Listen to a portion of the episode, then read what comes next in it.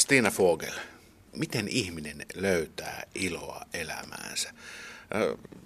Ihan missä tilanteessa tahansa. Sulla varmaan löytyy ratkaisu siihen, tai ainakin ohjeita. No jokainen voi sitä löytää, kun me voidaan hyvin paljon itse ohjailla mieltämme ja sitä, miten me havainnoidaan ympäristöä ja omia tunnetiloja. Ja jokaisesta arkipäivästä löytyy semmoisia arjen pieniä iloja, vaikka kuppi hyvää kahvia tai työkaverin hymy tai bussi tuli ajoissa, ehdin siihen tai ihan, ihan mitä tahansa. Ja ne on tosi tärkeitä, että ne huomataan. No mitä sitten, jos se aamu ei ole alkanut mitenkään älyttömän hyvin. Bussi on myöhässä, räntää sataa, vaakatasossa ja, ja muutenkin vähän harmittaa. Niin mistä niitä ilon pipanoita löytyy? Niitä voi ruveta ihan tietoisesti miettimään, että voi vaikka miettiä, että no mitäs viime viikolla, mitäs kivaa silloin tapahtui. Tai onko mulla oikeastaan, kun tämä tilanne on ohi, niin jotain kivaa kuitenkin odotettavissa.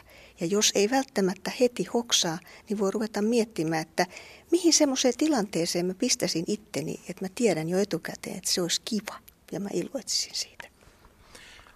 Voisiko väkisin hymyilemällä saada itselleen ihan aidonkin hymyn?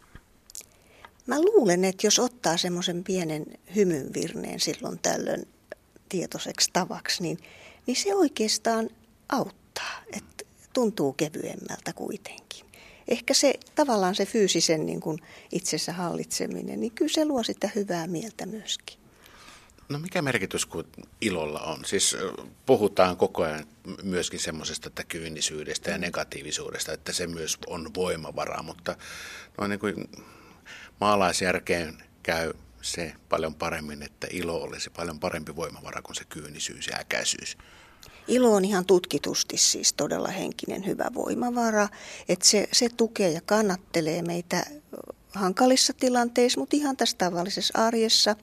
Ja ilo tukee muun muassa ratkaisu, ratkaisujen tekemistä, ongelmanratkaisua, hankalia tilanteita. Se auttaa keskittymään. Ihminen, joka löytää iloja, niin on, on hyvä usein oppii keskittymään. Auttaa meidän ihmissuhteissa, haastavissakin ihmissuhteissa ja yleensä tukee oppimista. Sano nyt joku semmoinen hyvä konkreettinen esimerkki esimerkiksi ihmissuhteissa. Tai no okei, no mm kyllähän hymyilevää ja, ja iloista ihmistä on mm. huomattavasti helpompi lähestyä, mutta miten minä saisin sen toisen ihmisen iloitsemaan? Ja saisin sitä kautta myös itse Sä voit kertoa vaikka hänelle jotain kivaa, mitä sä oot itse huomannut tai kokenut. Siis jakaa sitä omaa iloa. Vanha sanontahan sanoo, että jaettu ilo on kaksinkertainen ilo ja jaettu murhe puolimurhetta.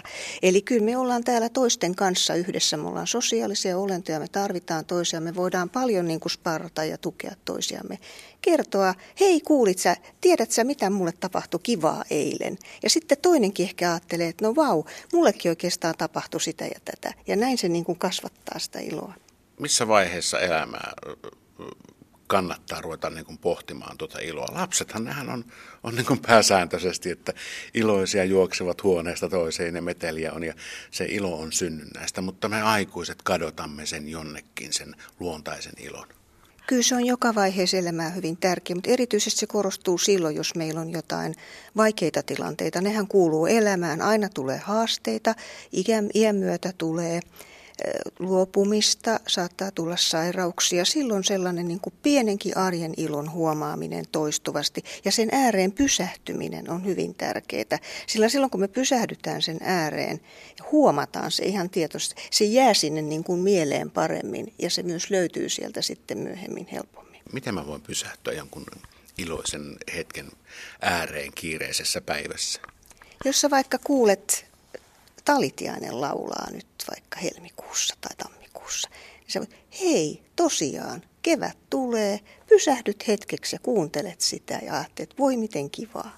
Ja niin kuin aistit, miltä se tuntuu. Ja sitten muistelet sitä vaikka päivän aikana tai kerrot siitä jollekin. Että tiedät sä, mä kuulin, kun talitintti laulo tänä aamuna. Niin kyllä se, se nostaa hyvää fiilistä. Sitten yksi sellainen, millä me voidaan tuottaa itsellemme ja muille iloa, meillä on kaikilla elämäntaitoja. Niitä mm-hmm. kertyy iän myötä paljon ja me voidaan jakaa niitä, kun me autetaan toinen toista, vaikka viedään joku harrastuksiin tai luetaan hänelle ääneen tai kerrotaan, mitä on lehdestä luettu, niin sen jakaminen tai sitten vaikka kuunnellaan toista, niin se, se taito on sellainen, jota kannattaa jakaa. Se tuo itselle iloa ja se tuo sille toiselle iloa.